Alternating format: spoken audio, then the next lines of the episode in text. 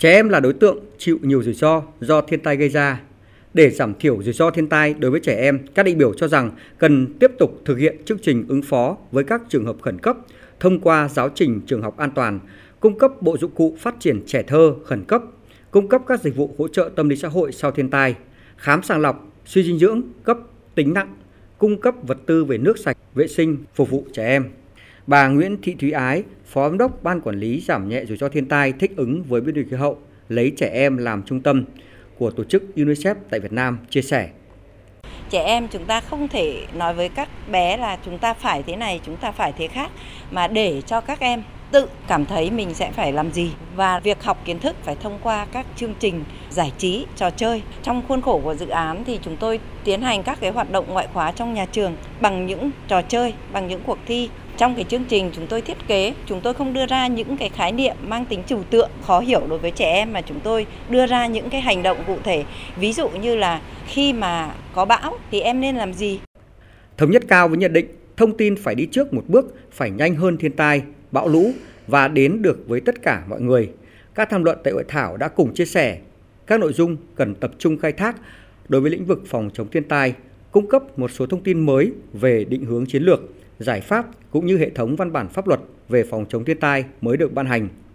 Ông Đặng Khắc Lợi, Phó Cục trưởng Cục Báo chí, Bộ Thông tin và Truyền thông cho biết,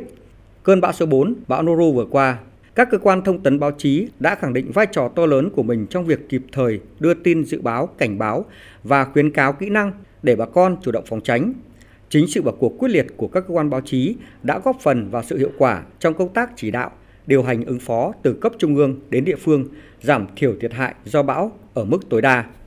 Các cơ quan báo chí đã tuyên truyền về các chủ trương đường lối của Đảng, chính sách pháp luật của nhà nước, chính phủ trong công tác phòng ngừa, đã thông tin tuyên truyền đầy đủ về dự báo, cảnh báo thiên tai nhất là chỉ đạo từ trung ương đến địa phương về việc ứng phó với thiên tai góp phần giảm thiểu thiệt hại do thiên tai gây ra, thường xuyên cập nhật phổ biến những thông tin mới để cảnh báo đến người dân. Về cái cơn bão số 4 vừa rồi, các cơ quan báo chí vào cuộc rất là tích cực trong vòng khoảng 10 ngày thì đã có khoảng 5.690 tin bài của 215 cơ quan báo chí. Đây là một cái số lượng rất là lớn.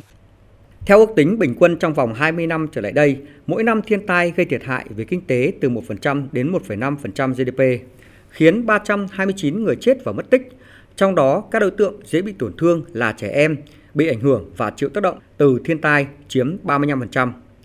Ông Nguyễn Văn Tiến, Phó Tổng cục trưởng Tổng cục Phòng chống thiên tai, Phó Tránh Văn phòng Ban chỉ đạo quốc gia về phòng chống thiên tai khẳng định, trong mạng lưới thông tin về phòng chống thiên tai, các cơ quan thông tấn báo chí từ trung ương đến địa phương là lực lượng nòng cốt với mối quan hệ mật thiết với cơ quan phòng chống thiên tai các cấp, cùng đa dạng nội dung và hình thức truyền tải với nhiều loại hình như báo in, báo điện tử, phát thanh, truyền hình, báo ảnh và các ứng dụng mạng xã hội trong truyền thông.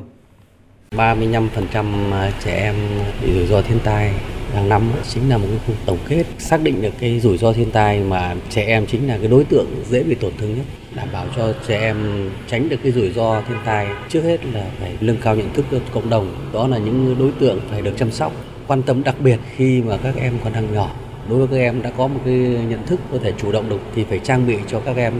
kiến thức, kỹ năng để phòng chống thiên tai. Để khi mà gặp cái thiên tai xảy ra thì chính các em phải là người sớm nhận biết, tránh được, ứng phó được khi mà thiên tai nó đến.